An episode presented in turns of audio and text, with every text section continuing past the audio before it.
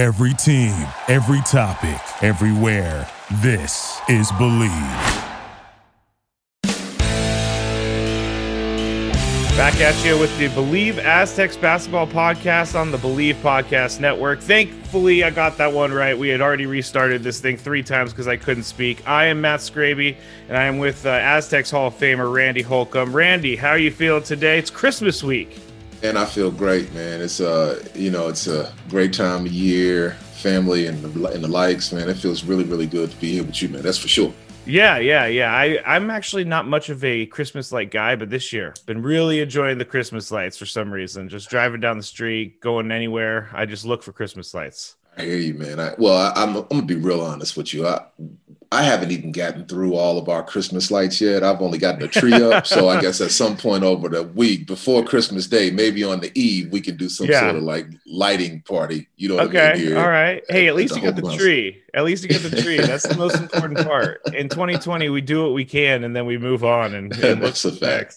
that is an absolute fact. Yeah, and that's what the Aztecs are going to be doing here uh, after losing to BYU 72 to 62. Now that we're going to get into this game throughout the entire episode, but we're also going to talk about the ranking real quick because the AP ranking uh, has been released and the Aztecs have left the AP ranking. They are no longer a part of the top 25. They were number 18, but this loss to BYU kicked them out.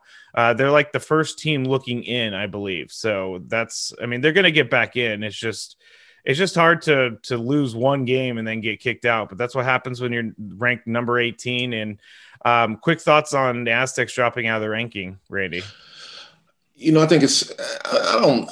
I don't put much stock in it. You know, I, mean, I don't okay. know if you necessarily play for it's it's so early in the season, and I don't think that the you know the guys should necessarily be playing for a ranking. It should be play to you know win championships, right? So that yeah. progression over the course of the year um, is the most important thing. You can be ranked now, and then you lose uh, in the conference tournament, or you lose in the national tournament. Uh, what what was it for, right? You know, yeah. I think that uh, this game. Uh, taught, I mean, showed me a lot about the team, and I know they learned a lot about themselves. I was, um, I was, you know, I was thoroughly, I was thoroughly surprised at some of the things that I saw, and we'll talk about that as we okay. go. But I was kind of, I was surprised by what I saw. Yeah, I was a little surprised as well. It it seems like it's a team that has leadership, but at the same time, they're young and they don't have guys that are are I don't know, maybe not have been in those situations before playing in those big games. And it was also weird. I mean, they're playing at home at 2 p.m. with no fans. It's just this whole season is going to be weird. And I like what you said about not putting too much stock into the rankings because it, this season's going to see so many different cancellations, postponements, uh, teams not being able to play a certain amount of games. It's just going to go up and down. So I guess I'm going to stop living by the rankings now that I've just decided that right now. that's a, I just decided deal. that. That's yeah. A, if you think about it, what what algorithm can they put together to to you know for the ranking process, right? If if if um, I forget which team on the East Coast is, you know, canceling games left and right. I think it's Virginia, somebody like that. They're canceling mm. games. How do you how do you how do you quantify ranking them or how do you quantify not so this year is one of the years that it's like you just win as many games as you possibly can. Yeah. And you try to get on the roll and you try to get on, you know, try to get on the roll and uh, down the stretch, we'll see how it plays. Nobody even knows how the end of the season is going to play out, or you know, how it's even going to work out. So it's a great got to keep winning. Yeah, that's a great point. I mean, it, they're all everybody's fighting for this chance to play in the NCAA tournament, and last year it didn't happen. This year, I'm thinking it's going to happen. We've had a year to figure out how to do this thing, but at the same time, nothing's a given. Nothing's a given, right, so you just right. don't know what's going to happen. So, like, I like that uh, that strategy, which is win as many games as we have uh, on our schedule, and we'll let fate take us wherever we need it to take us. Exactly. Exactly. Well, the Aztecs, uh, after starting out 5 and 0, they did have a tough one against BYU. We were all pumped up after they beat Arizona State and they uh, ended up ranked number 18th in the uh, number 18 in the country. But losing to BYU, it wasn't a terrible game by any means. It was probably, if I'm asking Brian Dutcher, he'll say that's the worst game they played all year. And that's mainly because they were playing catch up all day long. Um, to give them credit, they did end up catching up and, and tying the game at 61 with 156 left. But the first half was rough for the Aztecs. They missed a lot of shots. They made a lot of mistakes, a lot of turnovers. I believe there's eight turnovers in the first half, and it's just too it's too hard to come back and and it's too hard to win a game against a good team like BYU that has a size difference in their favor when you're turning the ball over eight times.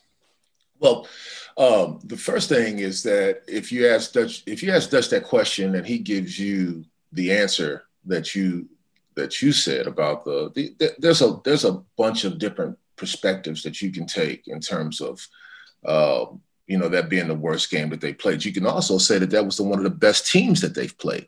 Good point. you know, so um, and I don't want to take anything away uh, from uh, from either of the teams, but uh, man, they were they were big and they were mm-hmm. physical, yeah. right? And they were, you know, uh, the advantage that we had in the in the in the previous game against Arizona State, we didn't have that same advantage playing against BYU. They were around the bucket. They were playing out of the pick and roll. Mm-hmm. Uh, they were able to roll their bigs to the basket. They were catching the ball, keeping it high, mm-hmm. uh, very fundamentally sound. And if you made a mistake and let them set their feet and shoot a three, it was going in. Right. So, yeah. uh, but with all that being said, the game was the game was really, really close. It was a lot closer than what the score would indicate. That oh yeah, 72 to 62. Just that was just free throws at the end of the game when you're trying to foul to catch up. But they just didn't make a big, they just didn't make enough big plays over the course of the game mm-hmm. and just ran into a very, very physical, tough, gritty team. Yeah, we already saw this kind of against Pepperdine when they went down by 16 in the first half. They ended up coming back and winning that game. Pepperdine's not a bad team by any stretch of the imagination, and BYU's it's just a better team. I guess on paper you could say they're a better team. So going down 15 points in the first half, uh, going into the halftime locker room, just just knowing that you need to have your best half of basketball to win the game it's a tall task. It's a tall task, especially against BYU during Pepperdine or when they played Pepperdine and they beat Pepperdine. You know, I think a lot of people thought they could do it, but BYU was just one of those beasts that were like, ugh, because I was watching it uh, in studio because it was at 2 p.m. on Friday, and we're all like saying, oh, this is not looking good early. It's not looking good early, right. which it wasn't looking good early, and we'll get into them catching up and tying it. But what kind of things can you say about going into halftime down 15? Like what what usually is the thought in the locker room? Is it okay, we got this, or is it oh man? Well, I mean, I think in this situation it was a oh man, right? Because you know the Aztecs really weren't playing bad. If you look yeah. at how they were playing, they weren't playing bad. Everybody doesn't play great every night. Jordan struggled, right? But they mm-hmm. actually mm-hmm. took Jordan out of the game. It wasn't like he was free to roam and do whatever. They had a scheme, right? Yeah. Uh, uh, you know, Matt played, uh, and I know we're going to talk about that in a second, probably. But he go, go ahead. Let's go into Matt Mitchell right now because he dominated the game. So he was the star of the Aztecs, and and let's talk about him. Okay, so with with Matt, the thing that's special about this kid is that uh, his ability to post, right? And mm-hmm, and the way mm-hmm. he's built, he is built strangely, right? If you look at his physique, right? yeah, he's got yeah. super long arms and a barrel chest, right? And yeah, uh, it makes him it makes him he can play the guard position and he can play the forward position. And and the typically in basketball, the, the position that you can guard is the one that you play. He mm. can guard two positions on the floor very easily, and he's a positionless player himself. Yeah, him being able to play one on one uh, and being able to shoot the ball is exactly what BYU and teams like BYU can't scheme for. But if you are a one dimensional player, and mm-hmm. I don't want to, uh, should Jordan I, here to yeah, I get what you're saying, but he's he's a three point shooter. He's a shooter. Everybody knows that. Exactly, exactly. So if you take that away, right? He, he becomes it, it, nullifies him, right? It, he yeah, has to figure yeah. out ways to get going when he when that doesn't when he can't get to the three point line. If you watch BYU, we can say what we want about them, but they were denying the ball, they were switching out, uh, they were making uh, shot opportunities difficult. Uh, and even with all of that, the Aztecs did not play bad. They actually played pretty good. You know, they just, just again they just ran into a tougher team. They did run into a tougher team. And that's interesting that you say that about Matt Mitchell and Jordan Schakel. Now, Matt Mitchell, when he was having a tough day against Arizona State, he still made his presence known by getting to the line, I believe, 12 times. Right. And Jordan Schakel, when you're a guy who is a, a shooter who likes to, to play from the perimeter, he you're not going to be able to get as many free throws. You're not going to be so you need to find a way to impact the game elsewhere. If your shot's not falling, a guy like Jordan Schakel, though, you always let him shoot because you know that he can make any of them. But when your shot's not falling and you're feeling like your shot's not falling, you got to find a different place on the floor to show up and to impact the the box score, quote unquote. You sound like a freaking coach uh, that's been doing it for like 30 years, bro. Okay, I mean, thank that, you, because uh, that's that's spot on. that's spot on the key to being a good scorer, most young players don't understand this, right? And I'm gonna give this game for free. The key to being a great scorer is getting to the free throw line. You just said it, right? If you can mm-hmm. figure out ways to get to the free throw line, you stop the clock. If you stop the clock, you get points when the clock is stopped. If you mm-hmm. make your free throws, um, you put you you put a foul on the other team. There's a foul that that is that is accumulated against the player, and there's a foul that's accumulated get, uh, accumulated, excuse me, against the team, right? Mm-hmm. So in that, they have to guard you differently. Jordan uh, one for nine from three. At some point, you got to say, "I'm just gonna put my head down, go to the basket." yeah. right? You know what I mean? Like I'm just at, at, one of at one of four or one of three. You got to just say, "Listen, to get myself going, I'm just gonna go jump into somebody and scream." Yeah. You yeah, I mean? as, scream. as opposed to, as a shooter, you still got to shoot your shots, right? But you yeah. also have to. You, he should not. Jordan, for me, should not be a um, a uh, one-dimensional player at the collegiate level if he aspires to play for money at the higher levels right yeah. you mm-hmm. cannot be a one-dimensional player at this level you have to be a scorer at this level and then at the next level you become a um, specialist so yeah. to speak so yeah, you could become like a Kyle Korver or someone like that who exactly kind of just sits in the corner and makes living shooting threes, which is exactly nice living. So exactly. exactly. Um, uh, Jordan Schakel, though he, uh, I'm sorry, Matt Mitchell, like like we were talking about, he came back after ASU and he had his 35 points. He shot 12 for 17 from the floor, five threes, uh, five for nine from three, and he was six for seven from the free throw line. Now, here's the biggest story for me is that he scored 26 points in the second half. They don't have Matt Mitchell in that game that that that half is not even as close. It's not even 10 point victory. It's probably a 25 point victory. And he hit three threes down the stretch when he needed to. So I, I we talked about a couple weeks ago. Who's the leader of this team? I got my answer, Matt Mitchell. Well, I'm going to agree with you there. After watching him play, I think that he's definitely. Uh, I don't know how vocal he is because I don't know him as a person, but I think that his play on the his play on the court is yeah. is is showing that he's the guy, right? so yeah. um, if he's uh if he's going to get to the free throw line that many times, uh, th- that was the most impressive for me. And the fact that they were, you know, the team understood that they needed to get him the ball. Now, whether they came from Dutch and the coaching staff or the players understanding that, they threw him the ball over and over and over again. And he was getting to the basket. Mm-hmm. Some of mm-hmm. those were and ones on post ups. And like yeah. I said, he's he's you know he's built like you know uh, he's, he's built, built, like a tight end. Yeah, he is built like a or like a or like a DN or, or, or a you know, like a or even even a UFC fighter because he's got yeah exactly. Arms. He's exactly. got like the he's got the athlete build and, and I'm very jealous of his long arms and his athlete his athletic build. But eh, you're right. He he's just such a match or he's a matchup nightmare. And after the game, the BYU head coach said we didn't know really what to do with him because we we put him down we we defend him in the block and then they send him outside and he's hitting threes on us. Right. And when we put him on the block Eh, he's he's either drawing a foul or he's getting easy baskets. Exactly. So exactly that that that proved a lot to me, and it also proved to me that he is he came back to school for the right reason. He tested out the NBA thing, and last year I didn't see this kind of play from him, and and he, I think this year he wanted to go into this season proving that he can be an all-around player and showing these NBA teams that he's the guy who they they can develop into anything that they want because he's good at everything that he does. Well, I, I, would agree with you there. I don't know if he's an NBA player. I think that he'll get a chance at the NBA, but I think okay. he'll make he'll make his bones internationally, right? I think that if he's smart, he'll go play for you know, he'll work his way up to paying for a couple million bucks over in Europe, someplace like that.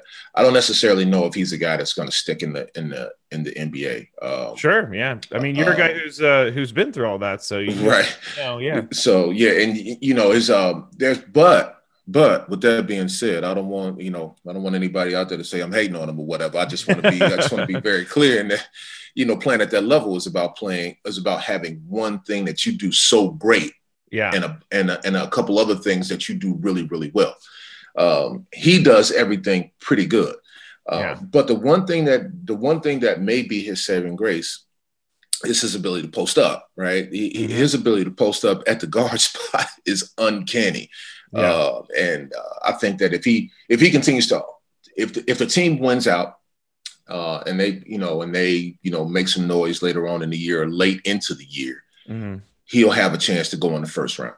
Yeah, but I all, but I also think that if I if I know the game correctly, I think that he's a guy that that'll make his bones um, in Europe more than likely which is not a bad thing at all because there is a lot of good basketball being played in Europe Absolutely. and a lot and, and it's also kind of a it, it's not a minor leagues because they are a professional league it's right. more of like if you want to see if you are good enough to take it to the next level you go to Europe and then you can see if you're ready for the NBA because then once you get through Europe you're playing you're playing the second best of the best of uh, in the right. world Right, right. Agreed. I mean, it's not a knock, right? To to not a to knock be, at you all. Know, you know, to be realistic, and I think that again, you can go over there and you can make a very, very good living. I don't. I just think that if he, I was, and I'm getting all the way back. I was saying mm-hmm. that because I don't think that he should approach the situation trying to make the NBA. I think that he should approach the situation trying to win as many games as he possibly can it you know and again without that 35 points right you know mm-hmm. they're not even in this game which is yeah. what you said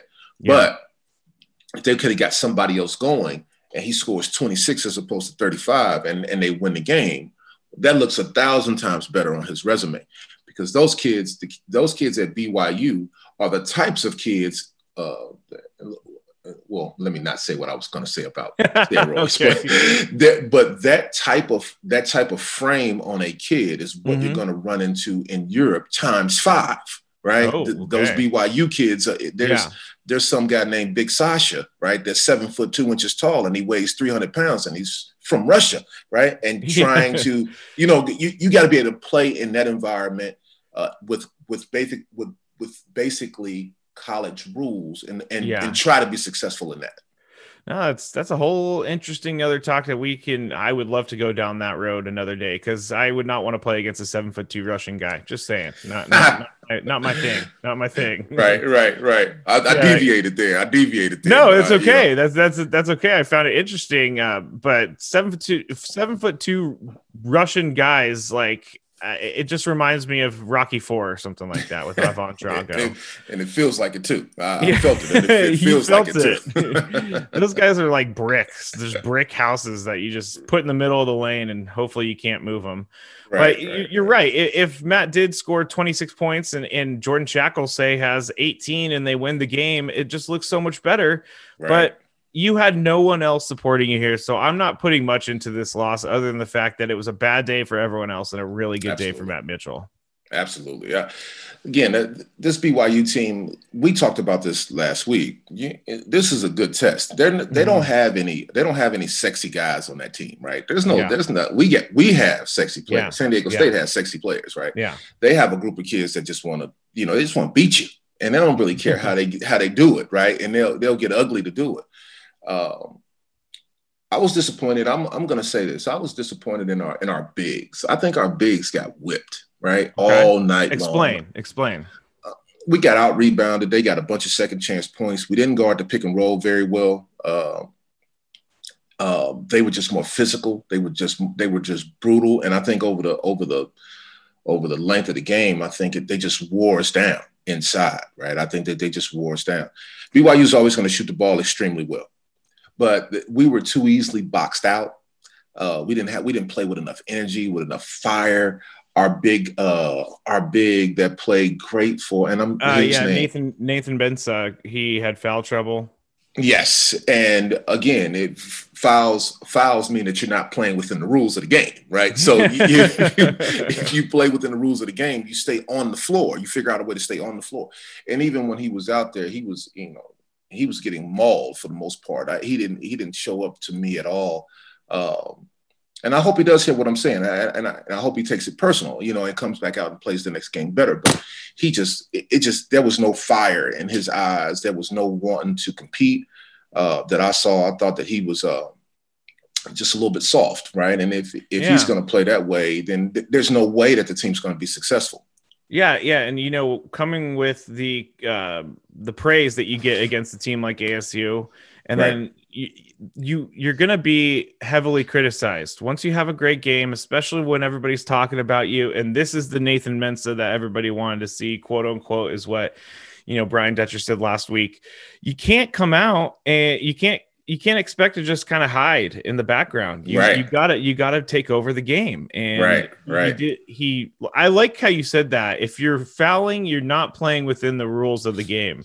That is an interesting way to say that, and I love it because it's it explains what a foul is 100. percent And and, and, when you're when you're fouling a lot too as a team, you're just taking the flow. You're giving the the rhythm to the other team. You're right. you're not able to start anything when you're just stopping and starting, having the other team shooting free throws. Right. It's just kind of uh, demoralizing. Right. Uh, here's a here's the deal. Like if you if you get a foul and it's and it's uh a one-off situation. That's something different. Yeah. And I'm not saying that I'm not saying that this was necessarily Nathan, but sometimes guys will hide and they will foul just so they they don't have to play. Right, they will foul and you know and, and get subbed out because they don't want to take the they don't want to take the whipping that they've been taking. I'm gonna I'm gonna hope that that wasn't him in that particular situation, right? Yeah, yeah. But I will say this: they were just a ton more physical and and uh, and wanted to get to the ball more than more than we did.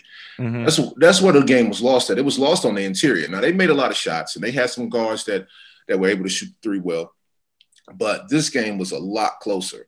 Uh, 61-61 with you know basically two minutes to go. Yeah, we need a rebound yeah. and a block shot. We need yeah. a possession. We need a shot changed, and that happens on the interior. That doesn't happen on the on the perimeter. That's and that's basically what he. I mean, not not the only reason he's on the team, but Nathan Mensah is put on the team so that he can redirect shots and redirect guys who are driving the lane with his long Absolutely. arms and trying to block the ball.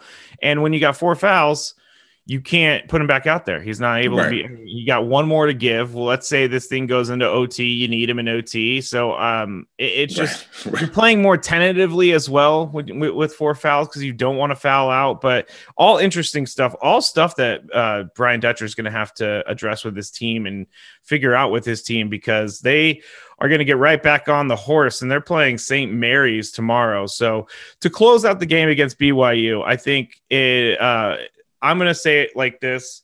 It's a one off. Let's see what, what happens going forward. If we see more of the same, then we might have a problem here. But right now, I'm just taking it as just another game that they lost. What do you What do you say about that game against BYU?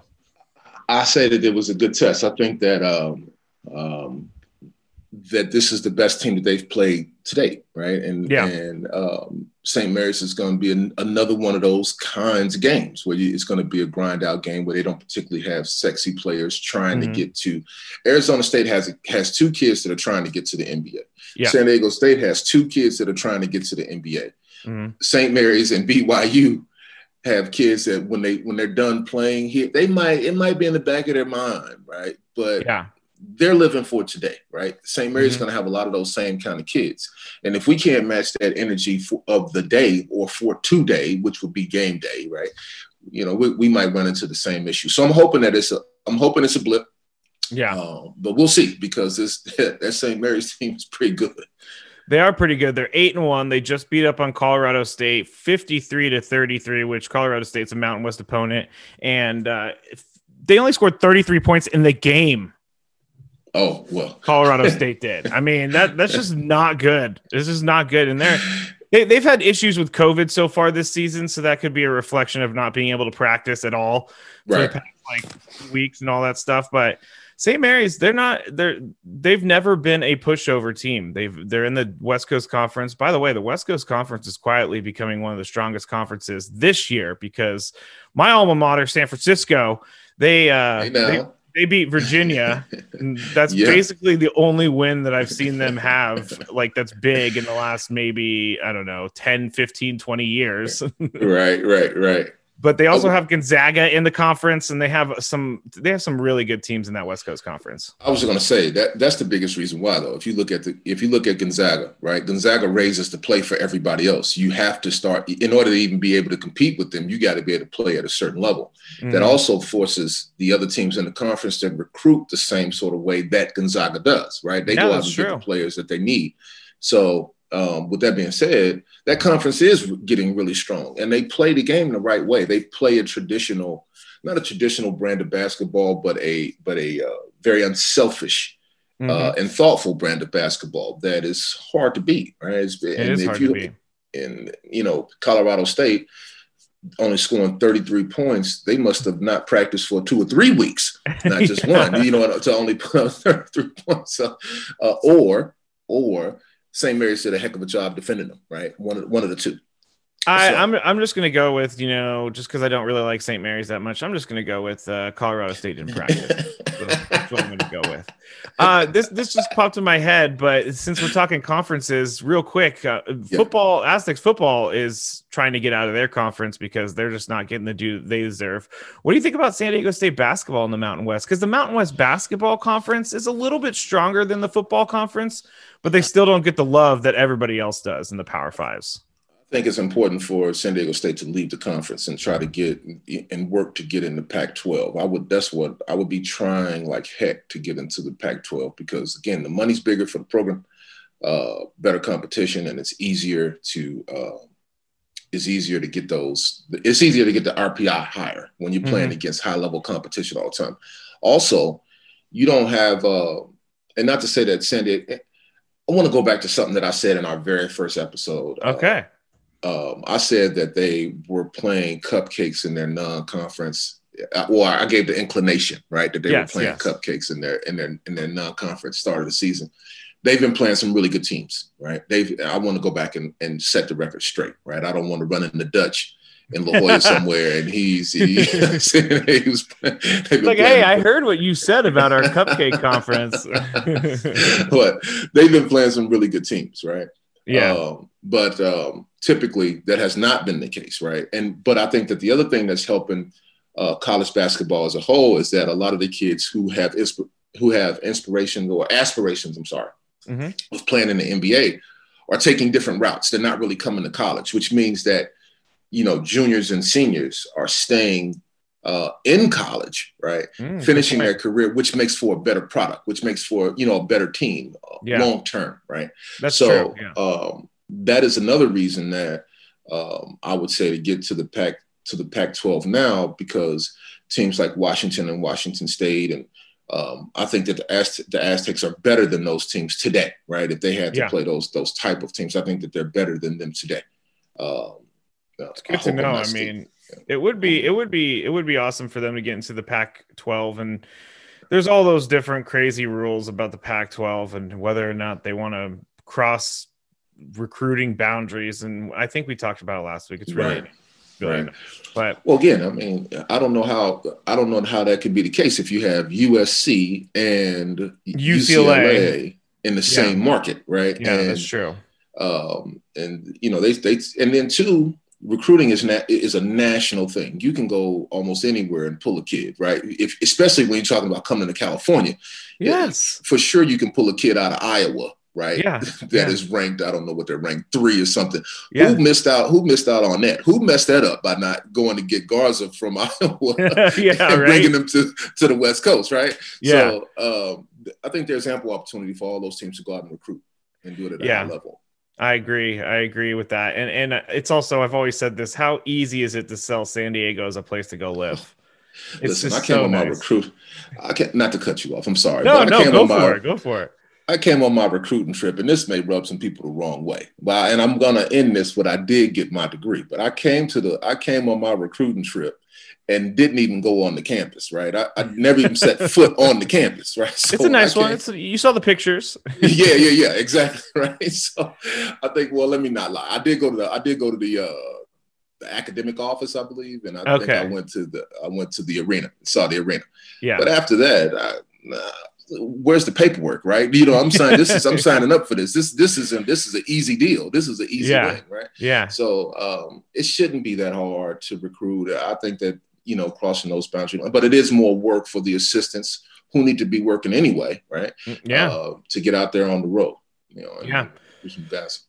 Yeah, that, that's. I think that what Dutcher's done really well is get the transfers to come in. He he plucked Absolutely. away Terrell Gomez from Cal State Northridge, and there's just these these little guys. Er, not that little guys. I'm not saying their stature, but there's these guys that are out there in these small schools that are that just fit perfectly for the Aztecs program. Right. Brian Dutcher knows you know, to go to those guys and say, hey, come to San Diego for a year. We're going to be ranked. We're going right. to play some big games. Probably going to have a tournament run.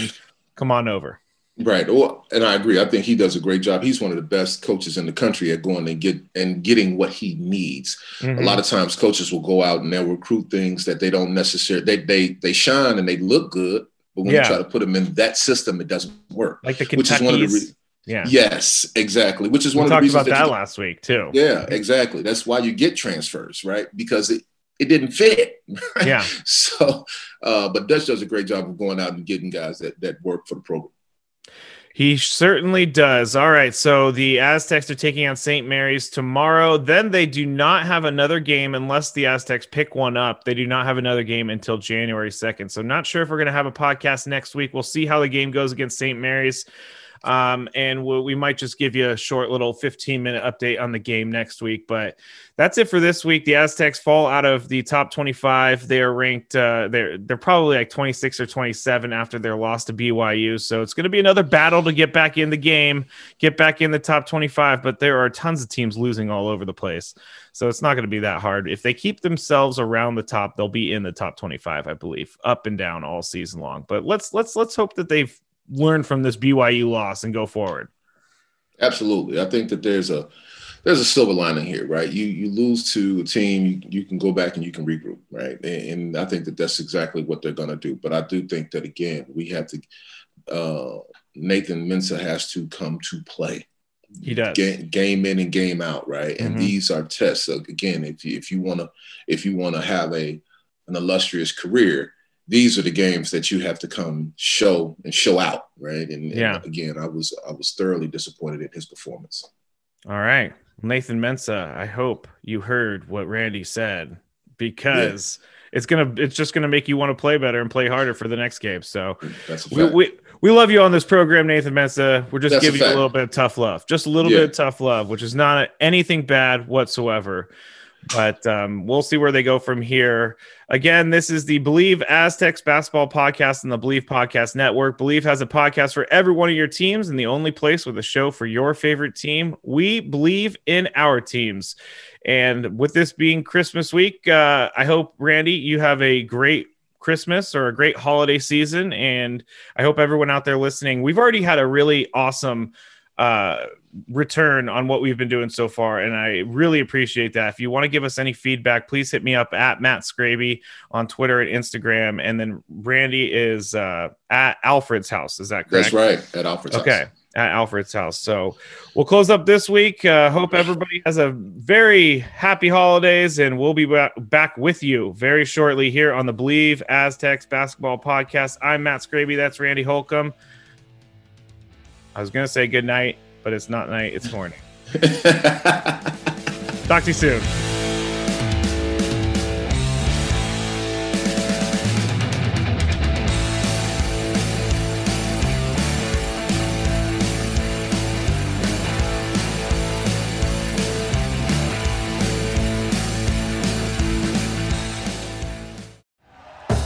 Thank you for listening to Bleav. You can show support to your host by subscribing to the show and giving us a five star rating on your preferred platform. Check us out at Bleav.com and search for B L E A V on YouTube.